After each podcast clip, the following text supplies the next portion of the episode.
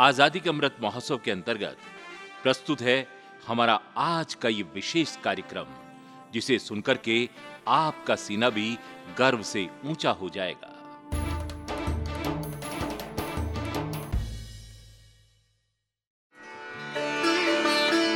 आमने सामने।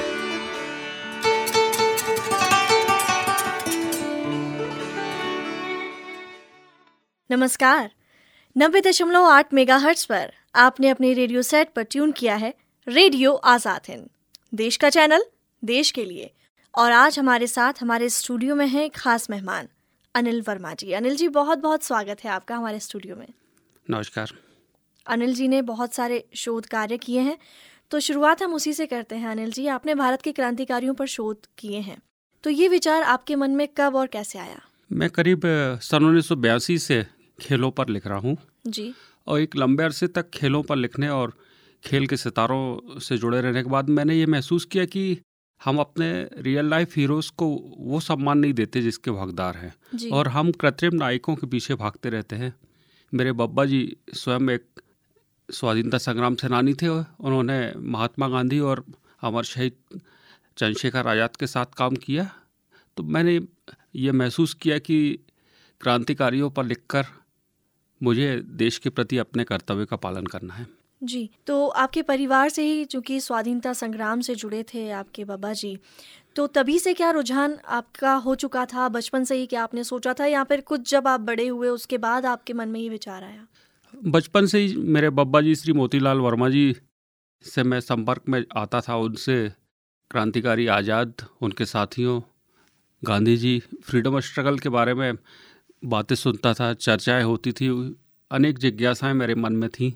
उस समय से मैंने इस विषय से संबंधित पुस्तकों का अध्ययन आरंभ किया था लेकिन लिखने का कार्य निस्संदेह मैंने काफ़ी विलम्ब से चालू किया।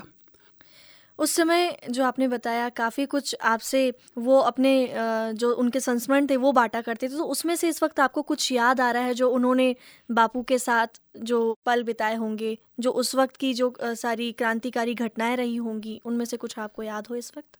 मेरे बाबा जी की गांधी जी के साथ दो बार मुलाकात हुई। जी। उन्होंने गांधी जी के साथ उन्होंने सन उन्नीस सौ इकतीस में जंगल सत्याग्रह था।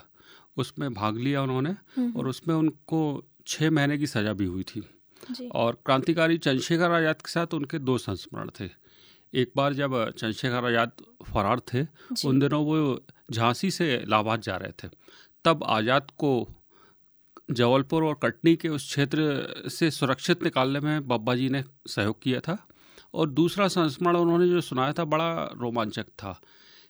बब्बा जी मेरे इलाहाबाद गए हुए थे और उन्होंने संगम के पास में एक कोई निर्जन तट था वहाँ गए तो देखा कि एक युवक था।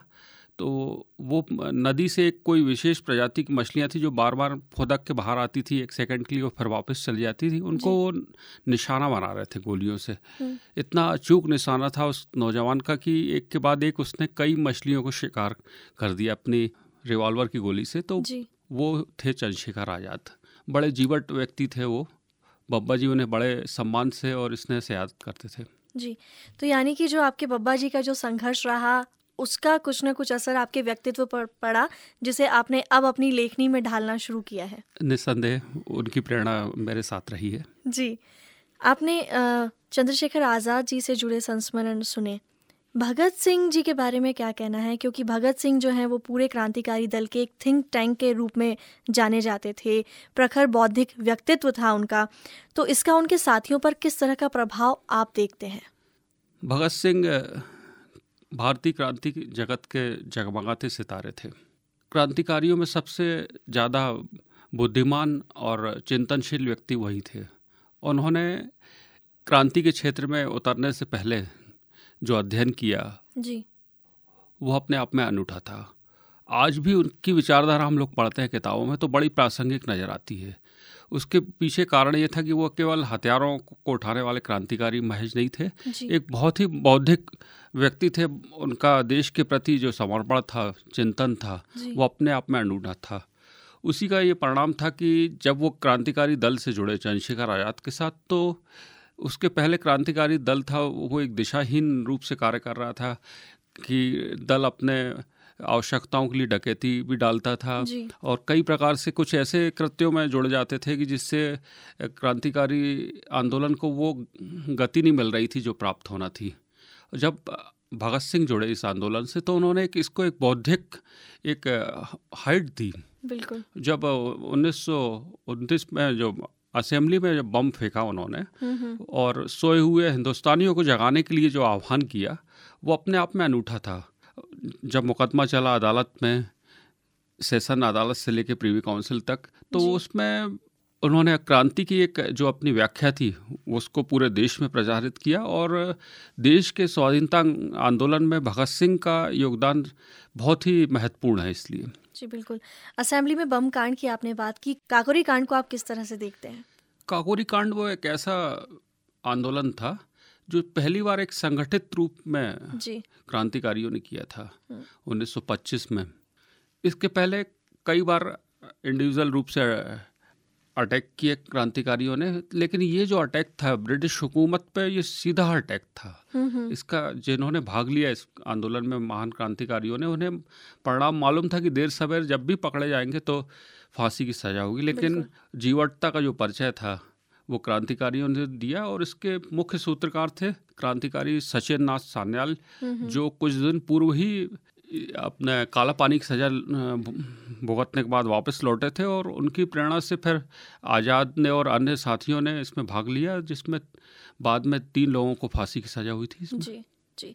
भगत सिंह के साथियों में ही राजगुरु भी शामिल हैं। आपने राजगुरु पर शोध भी किए हैं तो आपने राजगुरु को ही क्यों चुना शोध के लिए? मैंने महसूस किया कि भगत सिंह पे तो काफ़ी लोगों ने लिखा। जी। करीब 150 किताबें भगत सिंह पे अब तक आ चुकी हैं। लेकिन उनके साथियों पे बहुत कम लिखा गया। जो भी थोड़ा बहुत साहित्य मिलता है भगत सिंह और आज़ाद पे मिलता है।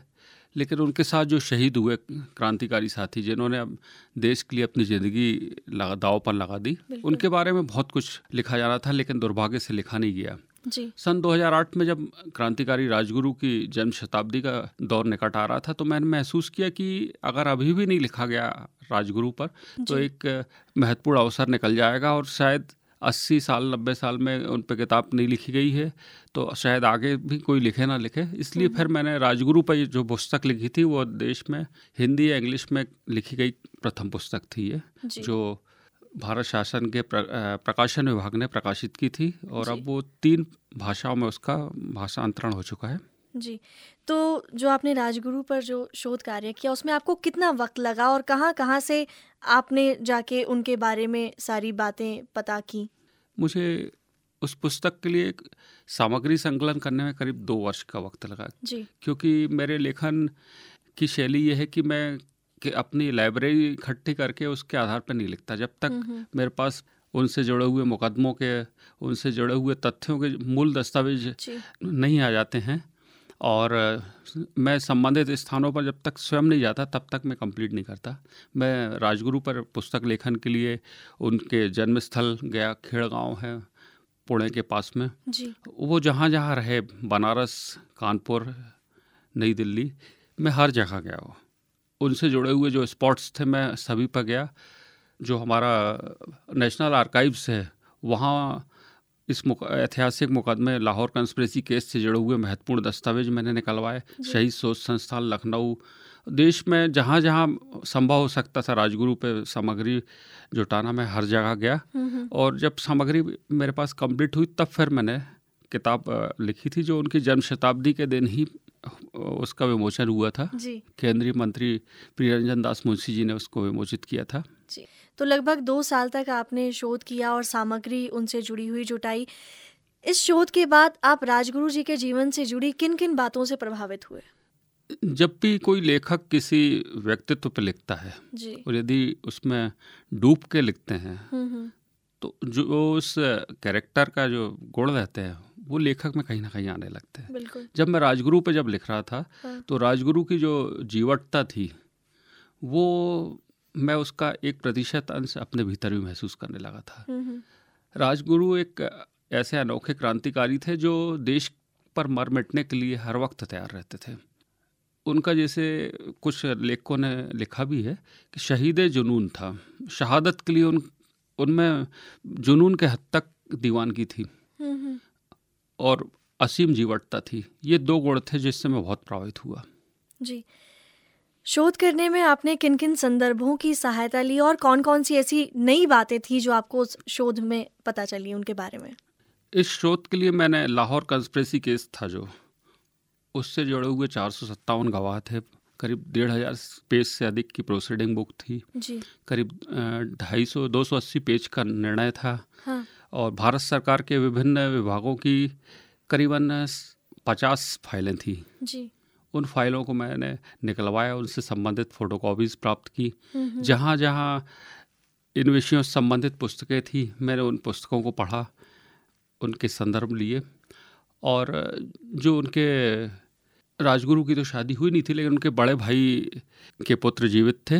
इक्यासी वर्षीय उनके भतीजे थे। मैं उनसे जाके मिला उनके परिवार के लोगों से भी मिला। हम्म, हम्म, और अन्य क्रांतिकारी थे जो राजगुरु के साथी क्रांतिकारी उनके परिवारजनों से मिला। कुछ कुछ सामग्रियाँ मिलती रहीं कुछ फोटोग्राफ्स मिलते गए। उसके बाद फिर ये पुस्तक कंप्लीट हुई। जी।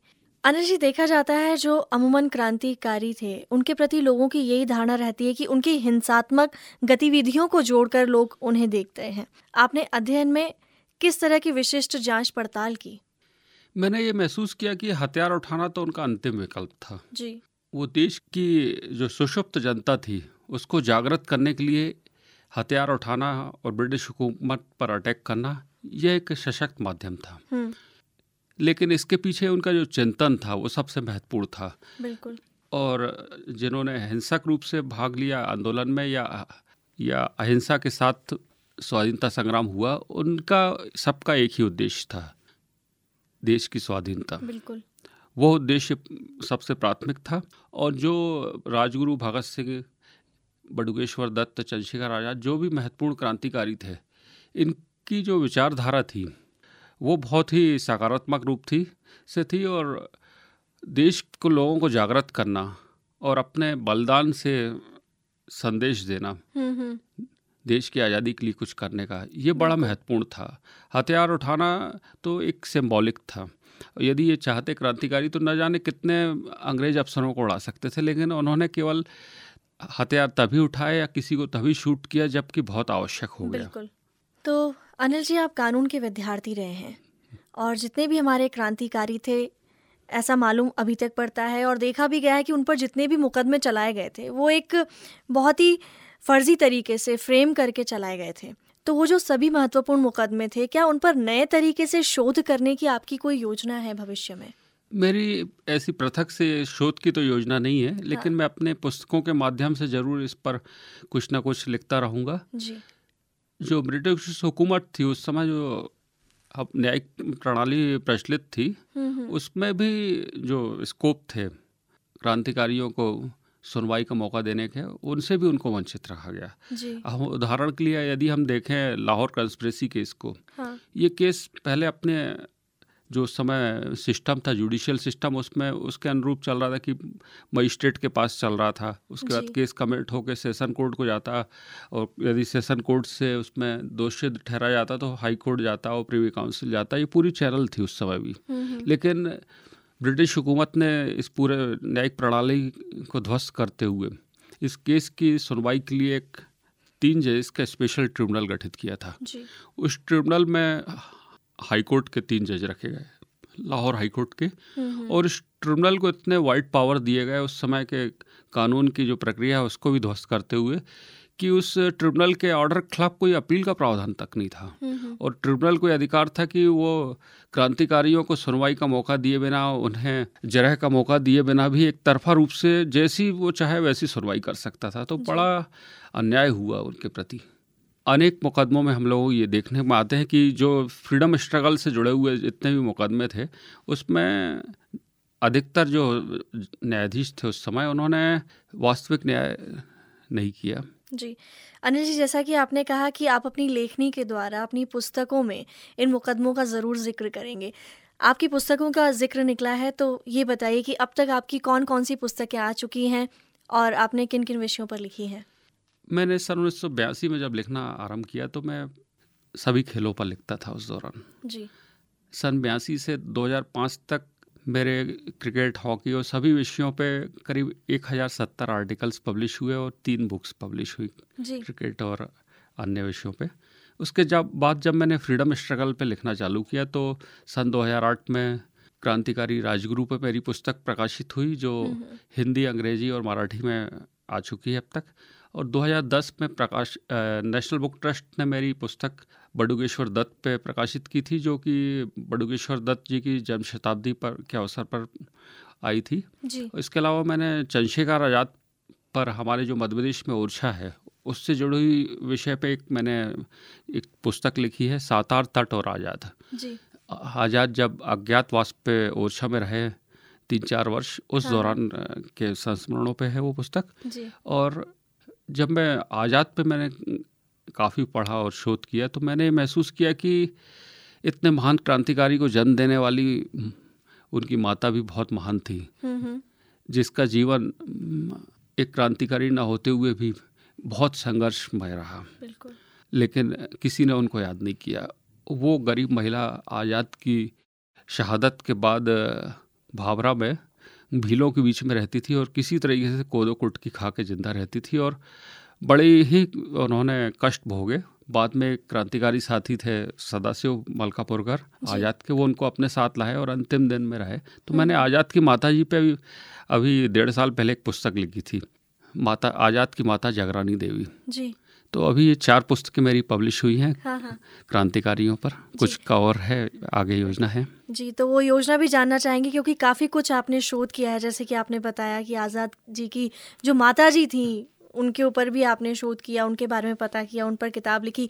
क्या मध्य प्रदेश की और भी जो क्रांतिकारी हैं उन पर आप कुछ शोध कार्य कर रहे हैं? आपकी पुस्तकों में आने वाली पुस्तकों में क्या कुछ उनका ज़िक्र मिलेगा?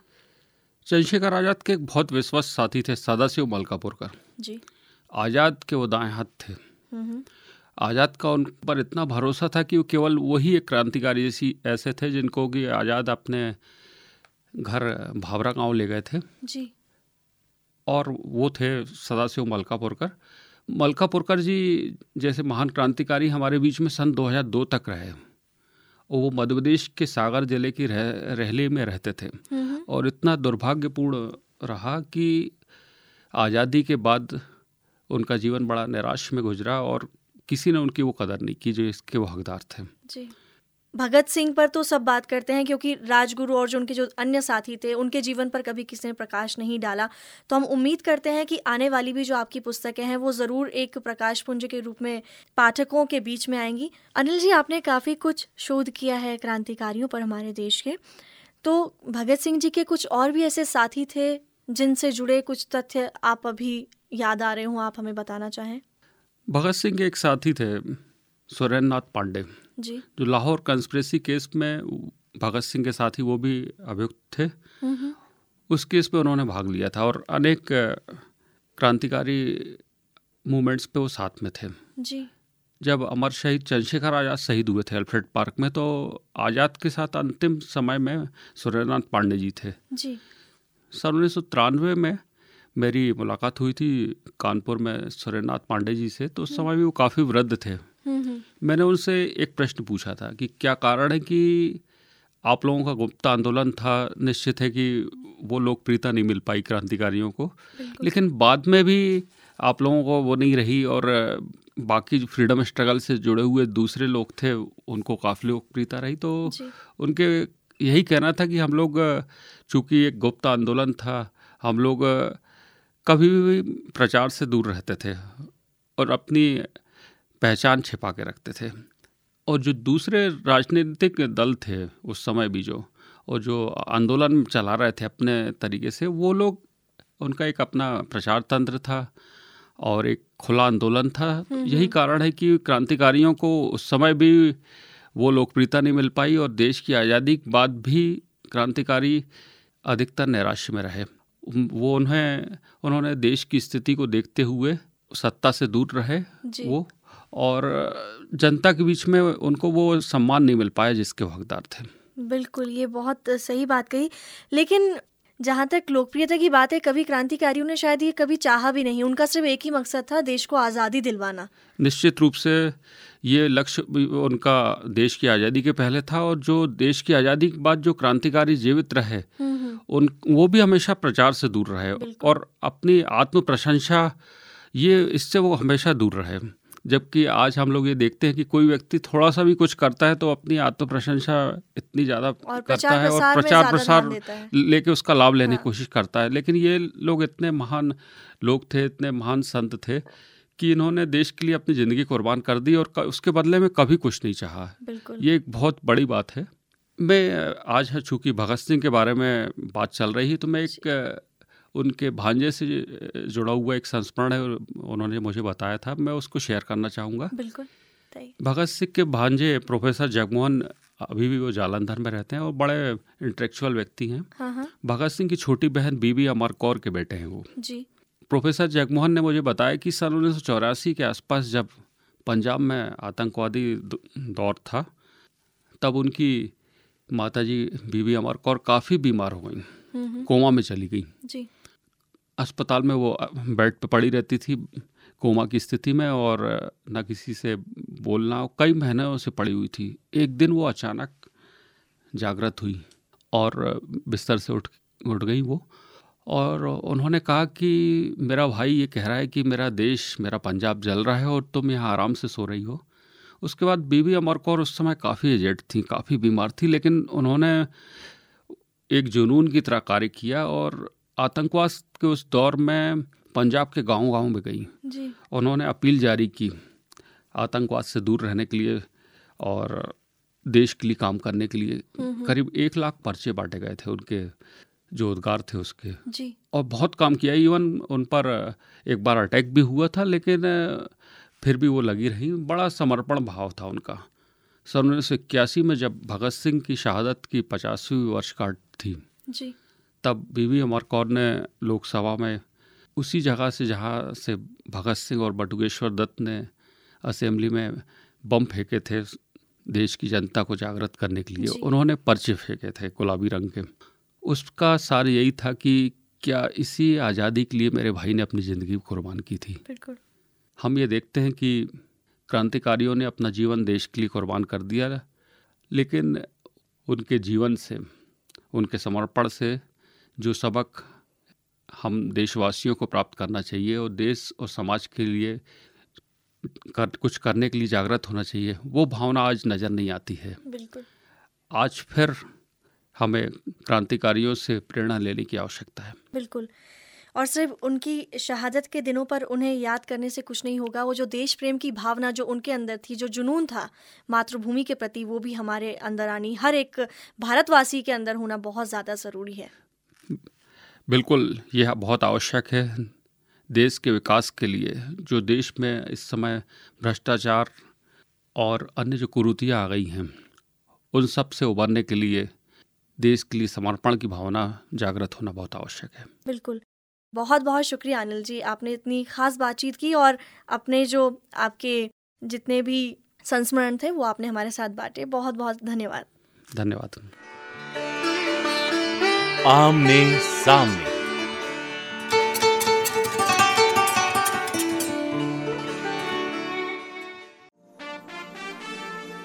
अभी आप सुन रहे थे आज़ादी का अमृत महोत्सव के अंतर्गत हमारा आज का ये विशेष कार्यक्रम।